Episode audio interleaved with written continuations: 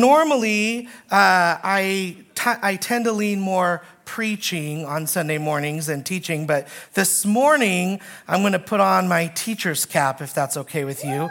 I'm going to kind of copy our lead, Pastor Phil, and uh, I'm going to do more teaching this morning, and I hope you guys are okay with that. How many are okay with that? You okay? Good. All right. The rest of you just hold on and bear it, I guess. wow, that was like three people were excited about. They're like, I guess we have to learn something this morning. Wow. Uh, we are in the middle of this series called Inspi- The Inspired Church. The Inspired Church. And as Pastor Phil said, it's not because we're called Inspired Church, but it's really because uh, when we were in shelter in place, we were disembodied for so long that a lot of us kind of lost our North Star. We kind of lost the identity of, of what church is and, and what church is not. Um, and so as we are regathering, the Lord really put, uh, impressed it on Pastor Phil's heart that we need to reorient our hearts on what God says the church is versus what uh, we may have experienced or seen and what we kind of describe the church to be. And so uh, a few weeks ago, he talked about the reality that we are a community of confessors gathered together to declare, declare the glory of the gospel. In fact, I just want to quote Pastor Phil uh, from about three weeks ago, and he says this He says, Have you ever wondered why does the church exist? Is the church called maybe to protect the planet? Are we like God's cosmic environmentalists protecting his creation? Or maybe the church is called to build hospitals and establish orphanages and provide human, humanitarian relief. Or maybe the church is called to intervene against oppressive regimes and governments and even pick up arms and wage wars on behalf of those who have been oppressed. Is this what the church is called to do? You guys remember Pastor Phil saying that? It was poignant questions because I think the reality is, is if we were to go around and ask each person what you think the church is here for, we would get various responses and various answers. But hopefully over the last three weeks, if you've been able to join us in this series, and if not, I really urge you to go to our YouTube channel or podcast and, and listen to the messages because we've covered a lot of great stuff. But hopefully you've began to sort of have a, a revision for what the church is. In fact, I've been hearing stories at our hangouts and our, and our meetups that we've been having on Sunday mornings. And in these meetups, we've been hearing, I've been hearing all sorts of people talking about how crazy this series has been for them and how it's sort of uh, reframed, revisioned, even got rid of um, some, some skewed vi- vi- visions and versions of what they thought the church should be. And so I hope that uh, uh, by now you're starting to get a portrait of, uh, of what this thing is called the church. And that it isn't man's definition or idea, but it is Christ Jesus. In fact, we started this series off by a message titled Jesus is the Building. Then we went and we talked about the mission of the church. Then last Sunday, Pastor Phil talked about the ministry of membership. And then today, I'm talking about sacramental worship. Sacramental worship. And so the title of this message this morning is Water, Wine, and Worship. Water, wine, y'all perked up when I said wine, didn't you? I heard you. And worship. Water, wine, and worship. Where you're going to find the assignment this morning is actually, is actually in Exodus chapter 20. Exodus chapter 20. And it says this And God spoke all these words, saying, I am the Lord your God, who brought you out of the land of Egypt, out of the house of slavery. You shall have no other gods before me. You shall not make for yourself carved images or any likeness of anything that is in heaven above, or that is in the earth beneath, or that is in the water under the earth. You shall not bow down to them or serve them, for I am the Lord your God. I am a jealous God, visiting the iniquity of the fathers on the children to the third and fourth generation of those who hate me, but showing steadfast love to thousands of those who love me and keep my commandments. You shall not take the name of the Lord your God in vain, for the Lord will not hold him guiltless who takes his name in vain. Who takes his name in vain. Now, for some of you, you might have heard, uh, re- are reading that passage and you're thinking, what does that have to do with sacraments of the church? And you'll find out in just a moment. But first, what I want to do is I kind of want to define that word sacrament. It's not like it's something we just go around saying every day. And, and so, actually, the word sacrament isn't a biblical word, but it's a word that entered theological uh, kind of language via the Latin Vulgate. And it literally means something sacred. Something sacred. In fact, Augustine defined the sacraments as this as an outward and visible sign of an inward and spiritual grace. And so he made it possible for people then to think of them uh, sort of subsequently in terms of signs or symbols. Signs or symbols. External elements which point to a reality that is beyond themselves.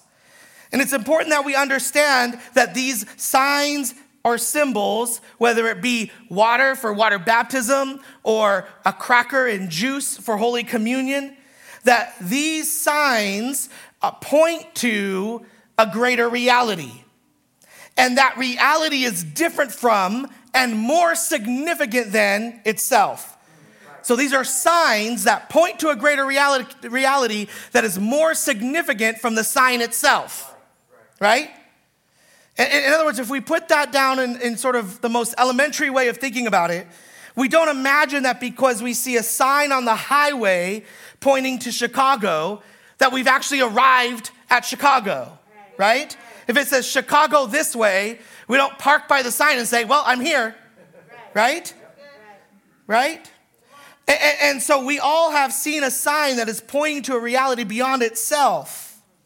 So, watch this. You can write this down. In these signs, the reality to which they point is displayed, not dispensed. The reality in which they point is displayed, not dispensed. In other words, the blessing which is promised in the sacraments is not mechanically or automatically conveyed in them. And that's why it's, it, it's possible to sort of sit on the fringes of, uh, uh, of church and kind of look at something like water baptism or Holy Communion and say, well, I don't really understand why people are all passionate about this. Now, in pre Reformation church, there were actually a number of sacraments, but what happened was uh, in the Reformation, they said, well, wait a minute uh, what we're seeing is we're seeing a lot of sort of man tradition that's being elevated to having the same authority as scripture. And so what the and so part of what the reformers did is say, well, let, let, let's take away man-made tradition for a minute and let's look at just what it was that the Bible actually said. And when you look at all the sacraments that the church were doing at the time, um, and, there was actually more than seven, but eventually became seven, um, they said, well, out of these seven, there's actually only two, two sacraments that the Bible uh, actually says is vital for what we do. Two sacraments. And, they, and, and these have been given by the word of Jesus Christ himself. And Jesus himself instituted both of these.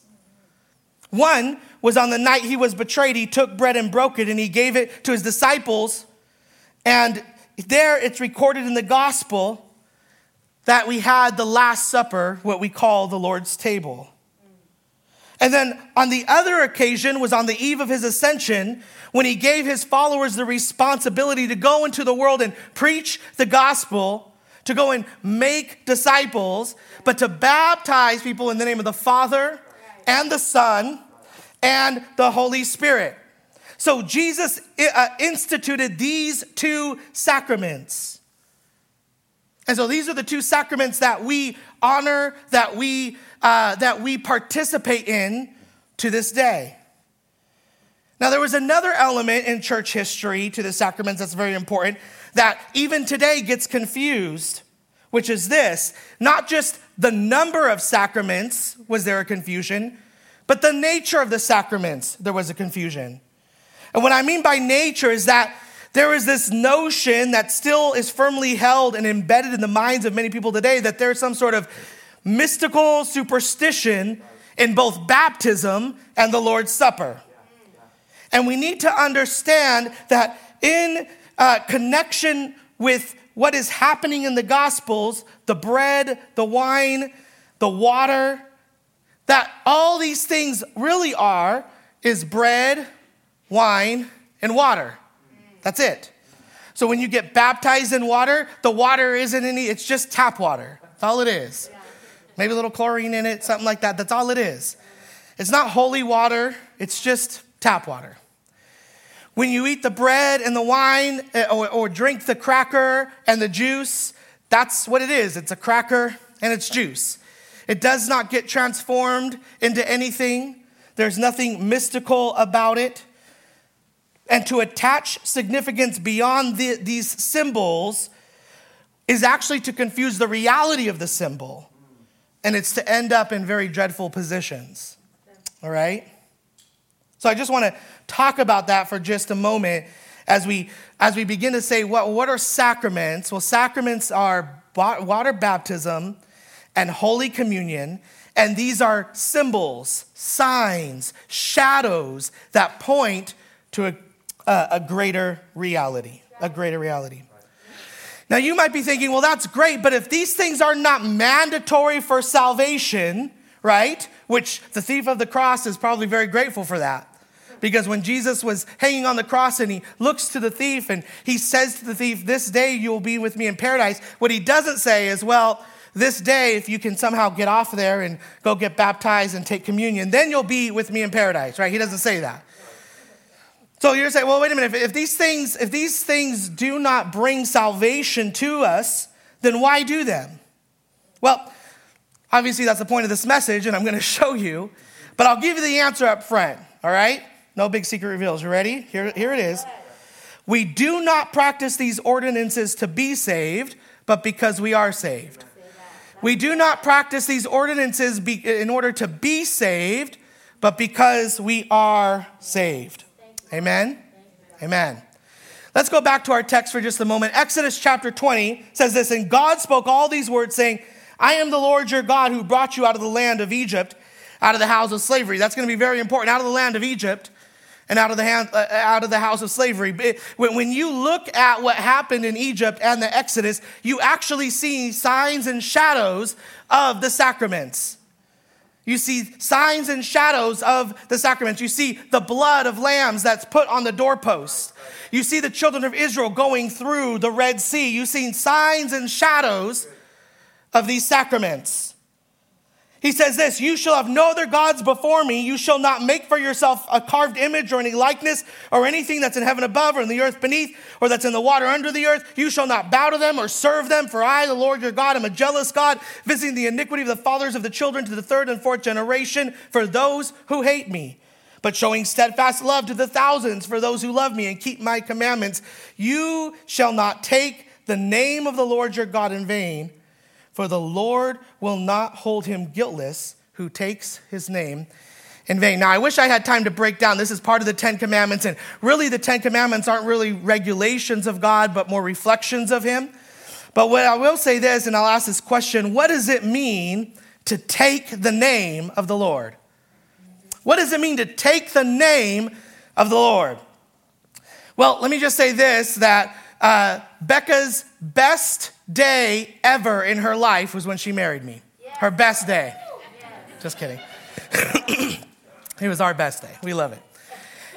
Uh, but when, she, but when we got married, what, what ended up happening is this thing where she takes on my last name. So she goes from being Cardenas, and this is like culture shock, to being a Pethybridge. All right? Her family wasn't ready for that.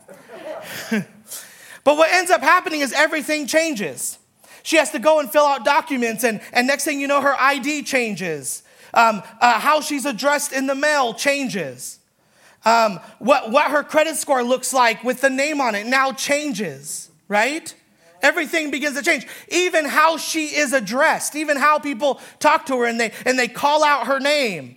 If she's waiting for something and they say, and they begin to call her, they, they, they don't say Rebecca Cardenas, they say Rebecca Pethybridge. Because she has now taken on my name. She's taking on my name because we got married. And in the same way, when we are saved, we, we sort of take on the name of Jesus. See, he died in our name so we could live in his. We, we take on his name. The Bible says we are ambassadors. What that means is it's just an old term that basically meant that when there were kings, he would have these ambassadors and they would wear these rings with symbols on them. And, and because of that, they could almost speak for him on his behalf.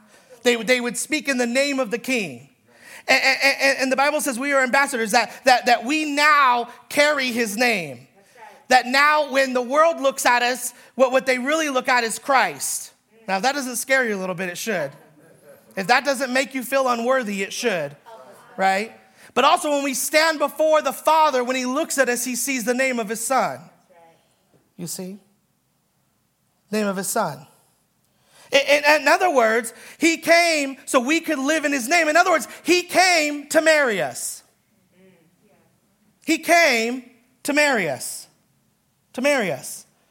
Now, before I get too ahead of myself, let me just show you. Re- remember the very first public miracle that Jesus did? Remember that? He turned water into what?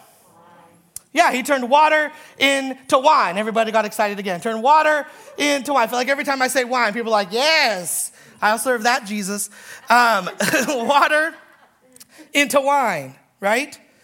And, and if you don't remember the story, basically he was invited to this wedding and everybody was there. And uh, it, all of a sudden, you know, this wedding's going on and they ran out of wine. And so Jesus' mom comes to him and says, Jesus, uh, they ran out of wine, right?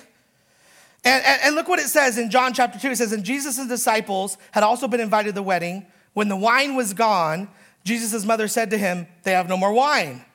He says, Woman, why do you involve me? Jesus replied, My hour has not yet come. You see that? My hour, see that word? Hour? My hour has not yet come. Now, if you're not familiar with biblical uh, language, uh, then you might be thinking, well, what he's talking about here is that his time to perform public miracles, uh, so people can know, oh, there's something different about this guy, that, that that time hasn't come. But actually, that's not what he's saying here at all, because he's very specific when he says, My hour has not come. Whenever the New Testament uses the phrase hour, well, it's always talking about his death. His death. Now, wait a minute. That doesn't really make sense, Pastor Roger. She's saying, listen, the, the, the weddings want, you know, has run out of wine. We, we need more wine. Jesus, uh, can you do something about it? You know, and, and Jesus basically says, it's not my time to die yet. That's his response. Now, why would he respond in that way? Why in the world is he talking about his death? That doesn't seem germane to the fact that this wedding has ran out of wine. Well, what commentators will say is that Jesus is actually thinking of something else. He's think, have you ever been in a place but your mind's thinking about something else? It's probably happening right now, right? thinking about what's for lunch and where you're going to go and all that, right? It happens. It happens, right? And so that's what's happening here. In fact, look what Tim Keller says, quote, he says this, at the wedding of Canaan, Jesus' mind is somewhere else. He's thinking about two things, his death and his wedding. His death and his wedding. Oh, wait a minute, what do you mean his wedding? What are we talking about? We're we getting into some sort of like, you know, crazy secret, you know, code that, that the Bible taught? No, no, no, no, no, no. We're, we're talking about his wedding his wedding. In other words, we're talking about, he's thinking about the marriage supper of the Lamb, the, the wedding feast that is to come, that one day all of the saints, everybody who is saved, everybody who calls himself a Christian, that, that we will all gather together for this wedding feast, this marriage supper of the Lamb. See, the Old Testament tells us that prophets for hundreds of years had said that God, that the God of the Bible didn't simply want to just relate to us as kings and subjects, that he doesn't want to just rule us, that he doesn't want to just relate to us as shepherd and sheep, right? He, he doesn't want to just do that, but but but he actually wants to relate to something greater, and not even as father and children. Now, even though all those are real realities, but not even as father. There's something else he also wants to relate to us as. We're told again and again in the Bible that God wants to relate to us as husband and wife. He wants to know us and love us and unite with us as profoundly as a husband to a wife. Therefore, all through the Old Testament, God continually characterizes himself as a bridegroom. The bridegroom of the people who give themselves to him as a bride does to her husband. We know Jesus Christ had taken that into his own consciousness. In fact, in the book of Matthew, he says this uh, they went up to him, they said, Why don't your disciples fast? And Jesus had the audacity to say this. He says, Do the friends of the bridegroom fast when the bridegroom is still with them? The bridegroom. He, he's calling himself the bridegroom. Well, then who's the bride? Well, the gospel writer of John at the end of the book of Revelation describes for us what Jesus is thinking on that wedding day. Who's the bride? At the end of Revelation, he says this He says, I saw a holy city, the new Jerusalem, coming down out of heaven from God, prepared as a, as a bride, beautifully dressed for her husband. And I heard a loud voice from the throne saying, Blessed are those who are invited to the wedding supper of the Lamb. The church is his bride. The church, church, is his bride. See, and so what Jesus is thinking about at, at, is his wedding day. He's thinking about the day in which people will say, All that I am, all that I have, I give to you. Now, with that in mind, when Mary told Jesus, listen, the wine is gone, and Jesus said, no, you know, it's not, it's not as though he said, no, it's not time for me to do a miracle. And then after a few minutes, he thought about it. He said, well, okay, all right, you twisted my arm. Guess I'll do it. No, this is the greatest movement leader in history of the world. Things are calculated, things are thought through. And so, actually, what we see here at the wedding of Canaan is again shadows and signs of both sacraments right, right. baptism and communion, water and wine. There are shadows and symbols of both, fa- uh, of both sacraments. And it really can be narrowed down to three things. You guys ready for these three things? Ready? Number one, a symbol of covenant relationship. Number two, a symbol of covenant renewal. And number three, a symbol of covenant community. Those three things. Those three things. So let's start with the first one quickly. Number one, a symbol of covenant relationship. So, what does Jesus do next in the story at the, at the wedding of Canaan? Well, what he does is he goes and he tells the staff there to go and get some buckets and begin to get some water and pour them into these huge ceremonial jars. These huge ceremonial jars. But they're not just regular ceremonial jars. He says, pour them in these ceremonial washing jars. These were jars that, that they would use to, to wash themselves to, to, to make themselves clean. These again are shadows. This points to a shadow of something to come, which will point to another shadow of something to come, which is representing in baptism. In baptism. Now, baptism does not actually wash our sins away right? Just like in the temple, when the priest would go into the Holy of Holies, he would have to wash himself first to be clean. It's not like when he washed himself, all of a sudden now he has no sin in his life because there was something about the water that somehow, you know, dripped into his soul and now his soul is pure. No, it's symbols, it's signs. And baptism is the same way. How many of you guys remember that movie Nacho Libre? Anybody remember the movie Nacho Libre?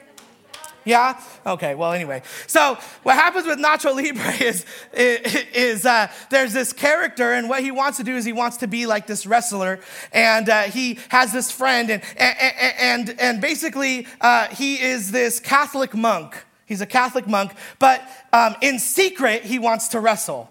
And so, under his, monk, his monkly garb, he has like this wrestler's outfit on. And so the whole movie is basically about how he goes and he, he wants to be a wrestler and, and, and all this other stuff. And, and, uh, and, but, but he's trying to be Catholic. He's trying to be holy. He's trying to be, you know, good for, for, for God. And, and then he meets uh, what would eventually be his sidekick. And, and during one wrestling match, they kept losing and losing. And, and so he comes out and he, he tells his partner there, he says, you know what, I'm, I'm worried about your soul because why don't you want to be baptized? And his partner said, well, I don't want to be baptized because I believe in science. And then, if you remember the movie, Nacho goes and he gets a bowl of water and he places it in front of his friend's head and dunks his friend's head in the water. And he says, There, you've been baptized. Now your soul is cleansed. well, it doesn't exactly work that way. Baptism is not that. Well, then what is baptism? Well, it's an outward sign of an inward reality. It's a few things. It's a public declaration to the covenant relationship you have with Christ. In, many ways, it's like the wedding ring that I wear, right? Now, this wedding ring doesn't make me married at all. It's not like I have it on now, I'm married, and oh, I took it off, I'm not married anymore. I'm back on the market. Oh, oh, oh, oh, wait, wait, wait. I put it back on. Sorry, ladies. I know you got excited for a minute. the ring itself doesn't make me married or not married, right? No, but, but what it does is it's an hour. Uh, can you imagine if I would have proposed to Becca and if I would have said this to Becca, I said, babe, I love you. I want to spend the rest of my life with you, all, you know, all that good romantic stuff. And, and, and, and I'm going to propose this. Just one thing though, um, after we get married, I, I don't want to wear a wedding ring. Um, I, I, actually, I don't want to hold your hand in public. I don't want to kiss you in public. I don't want to put my arms around you in public. I, I don't want to do anything in public that would make it look as though we're married. Will you marry me? What, what do you imagine her answer to be? But see, when we say that we're Christians, but we don't want to get baptized in water, what are we saying? What we're saying is, I don't want to show publicly this secret relationship that I have. You want to privatize it, write this down. The real reason you want to privatize your faith, why? Is because it keeps you in control because it keeps you in control.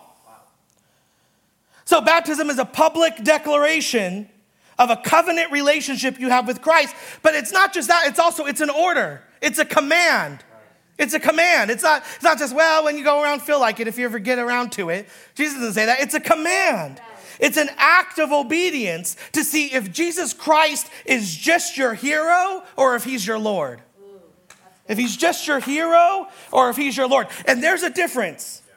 There's a difference because uh, if he's just our hero, well, we don't mind if he saves us from burning buildings, saves us from our problems, from hardships. We don't mind. Yes, we wanted to, yep, do that. Heal me from, from cancer and, and, and, fix my debt and give me a house and fix my wife and my kids and, and fix my husband and, and, and fix everybody. I mean, just to, come on, save me, save me from the burning building. You know, you're my hero, you're my savior, you can save me.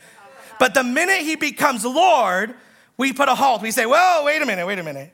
You can save me, but you can't tell me how to live.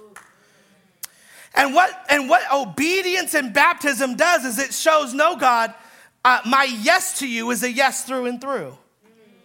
You see? It's, a, it's not just you're my hero, but you are the Lord of my heart.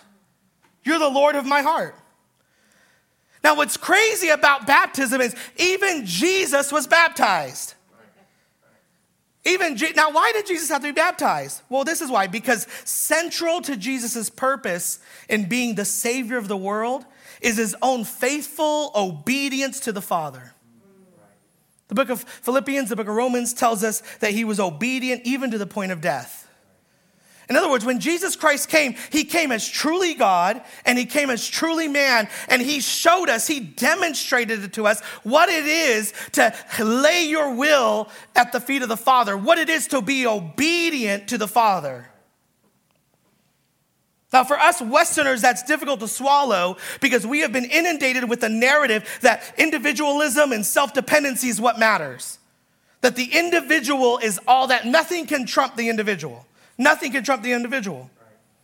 That's why when it comes to morality, sexuality, whatever, it's all about, well, what do you as an individual say it is? And nobody can trump that. But see, watch this. The obedience of water baptism breaks the facade of false self sufficiency and interdependence. It pushes against the idol that you are God and proclaims the reality that your life is no longer your own. You shall have no other gods before me. You shall have no other gods before me. Now, see, what happens is, is if you are claiming to be a Christian, but you don't want to be baptized in water, then what you're doing is you're actually taking the, name, the, Lord, the Lord's name in vain. See, for many of us, we grew up thinking that taking the Lord's name in vain meant saying like OMG or something, or something to that effect. But really, what it means is if Becca were to take my name, take my name, add her name, Rebecca Bridge, but then not do anything to live as though she's married to me. She would then be taking my name in vain. Our marriage would be purposeless. When you say no to water baptism, you are now taking the Lord's name in vain. How many y'all want to sign up for baptism now? y'all, can you put that QR code back up on the screen? That's good. Why? Because what it represents, the water doesn't do anything, but what it represents is the ring. What it represents is the, is the covenant relationship that you have in your heart with Jesus Christ. Covenant relationship. Wow. While the water is a symbol of covenant relationship, the wine is a symbol of covenant renewal. Jesus turned water into wine. Covenant renewal. See, when Jesus turned water into wine, it, it wasn't just any old type of wine. No, no, no. The Bible says it was the best wine. Like the best wine ever, the most refined, the most celebratory, the most sophisticated wine. Right? Don't we use those words for people who drink wine that describe wine? This is sophisticated. This is, right? Okay.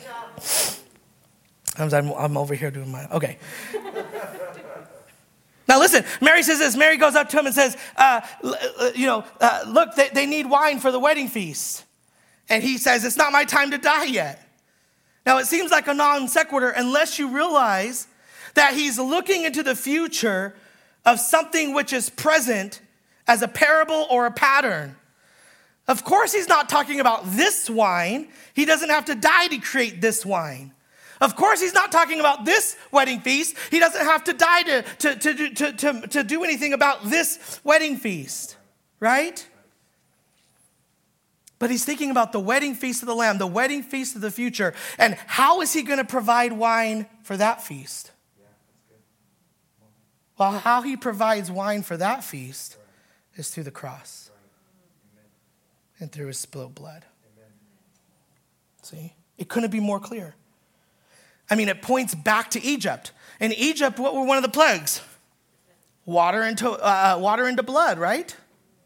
Think about it. It, it. it, intersects so perfectly. And, and when Jesus was sitting down and having what they call the Last Supper, this was a Passover meal that he was having with his disciples. And, and that wasn't irregular. That was a normative thing that, that you would have a Passover meal. That was part of, uh, uh, uh of, of the religious heritage of that day is, is you would come together and you would eat a meal and it would be in remembrance of Passover. Passover was when uh, the people of God were slaves in Egypt and God was sending plagues. He kept sending plagues to Egypt because he wanted his people to be free. And so he sent the final plague, which was the death angel. You guys remember that? And what does the death angel do? The death angel went around all of Egypt, and every firstborn son Every firstborn son, so in the family, whoever was the firstborn son, so maybe it was a baby, maybe it was a 30 year old, maybe it was an 80 year old, if you were the firstborn son, you'd be dead. The death angel came and killed the firstborn son of everybody in Egypt.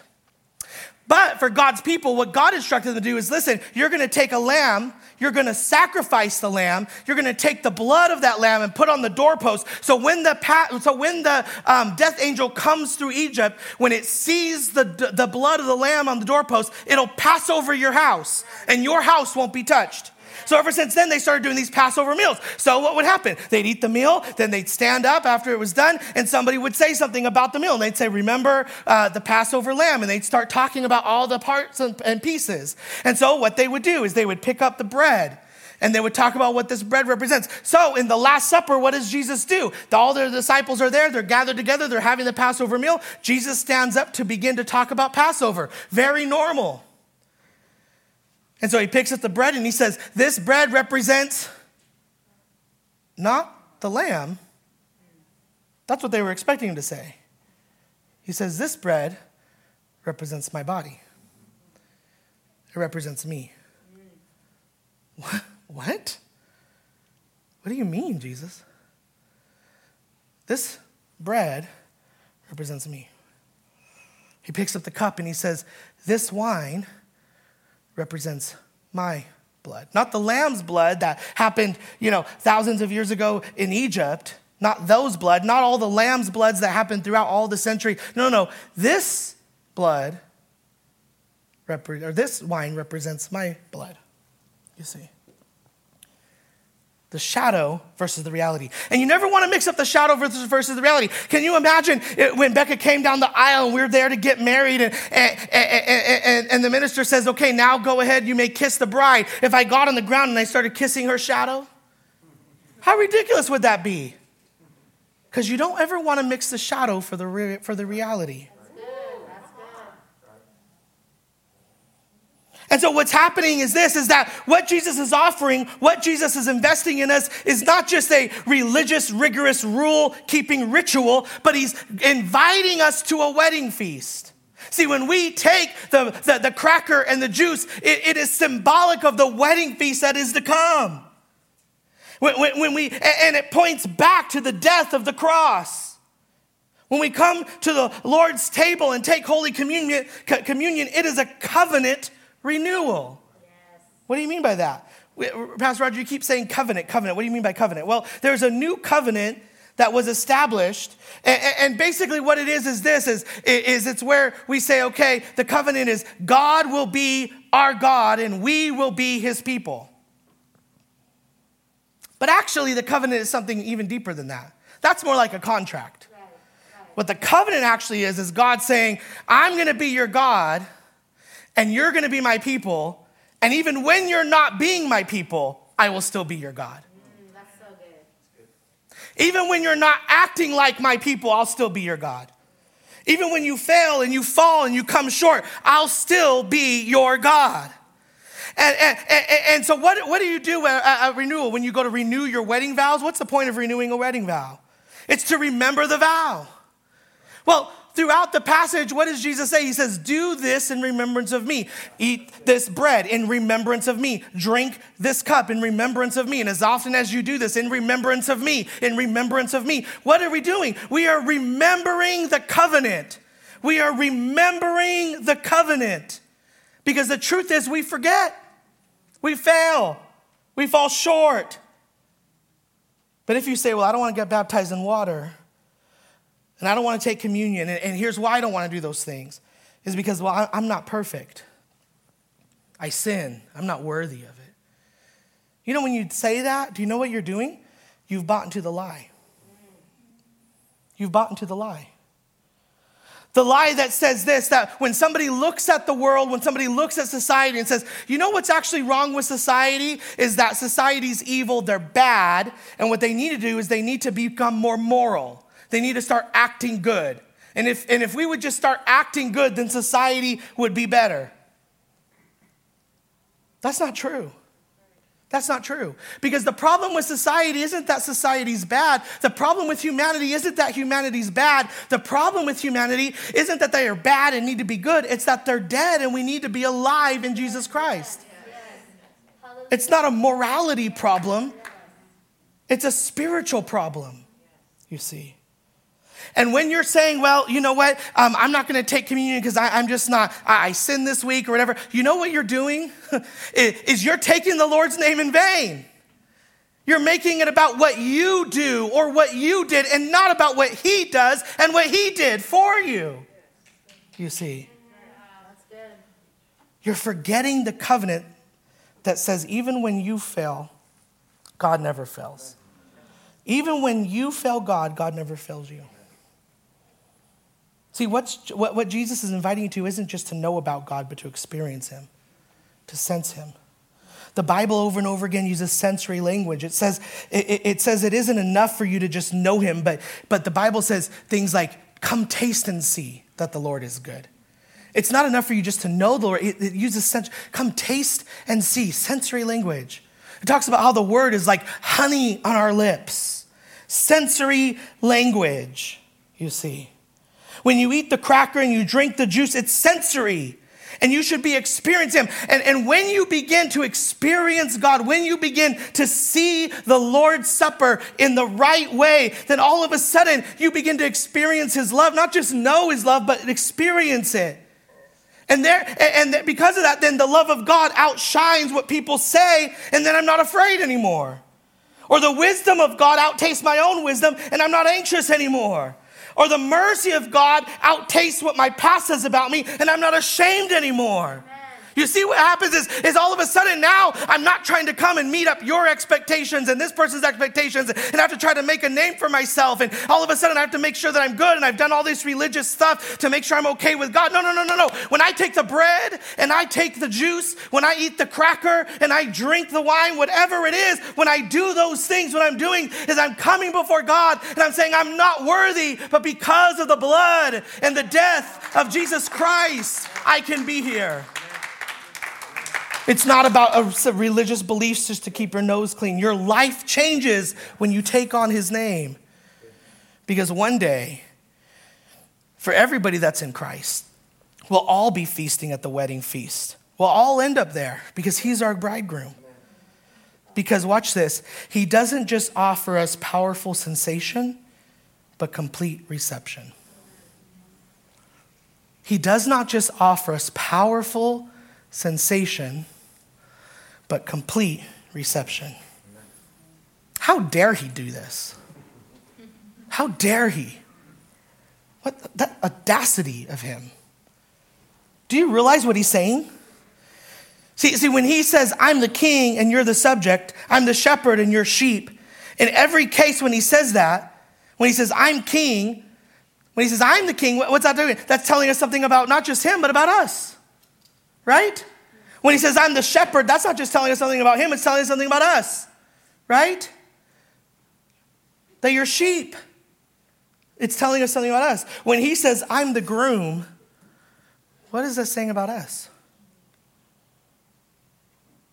When Jesus has the audacity to say, I'm the groom, do you know what he's saying about us? This is what he's saying. He's saying, I'm ravished with you.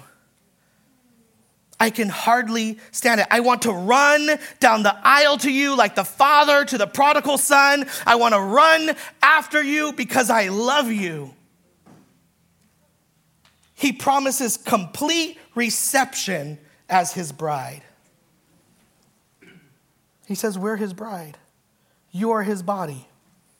You are his body. You are his people. We are his people. And he's showing us a new way to be human, a new society, a new community. And here's where we end number three a covenant community. See, for both sacraments, baptism and communion, they're not done in isolation, are they? Because when you are saved, God does not just save you from something, but He saves you into something as well. When you are saved, He doesn't just save you from something, Write this down, but he saves you into something as well. Do you see that? In other words, he's not just called you out of darkness, but he's called you into light. He's not just called you out of the world, but he's called you into this church. Christ causes us to realize that it isn't just about me, but it's about us. You have to understand that on Judgment Day, when we stand before the Lord, it's not just me being presented as an individual, but it's us being presented as His bride. It's about this community, you see, this covenant community, worshiping together. Because this was meant to be done together. There's no such thing as Lone Ranger Christianity. We're presented as a community, as broken and as ugly, as sinful as we are.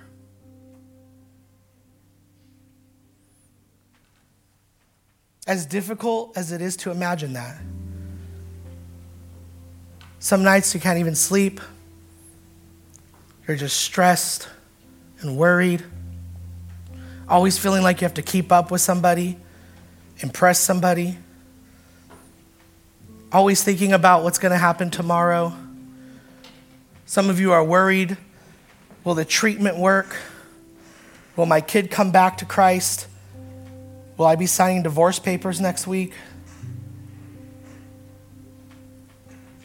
Dealing with real situations and trying to figure it out. Trying to understand what God has next for you. We all deal with that. We all go through that. But we don't do it by ourselves, we do it in community. And we're presented in community. So when we gather at the Lord's table, and we take communion, it's a family meal. And you know what's great about this? Is that there's always room at the table for one more. There's always room at the table for one more. So this is what I'm going to do. I'm, we're going to, I'm going to have you, ask you to stand to your feet, and we're actually going to do something a little different this morning.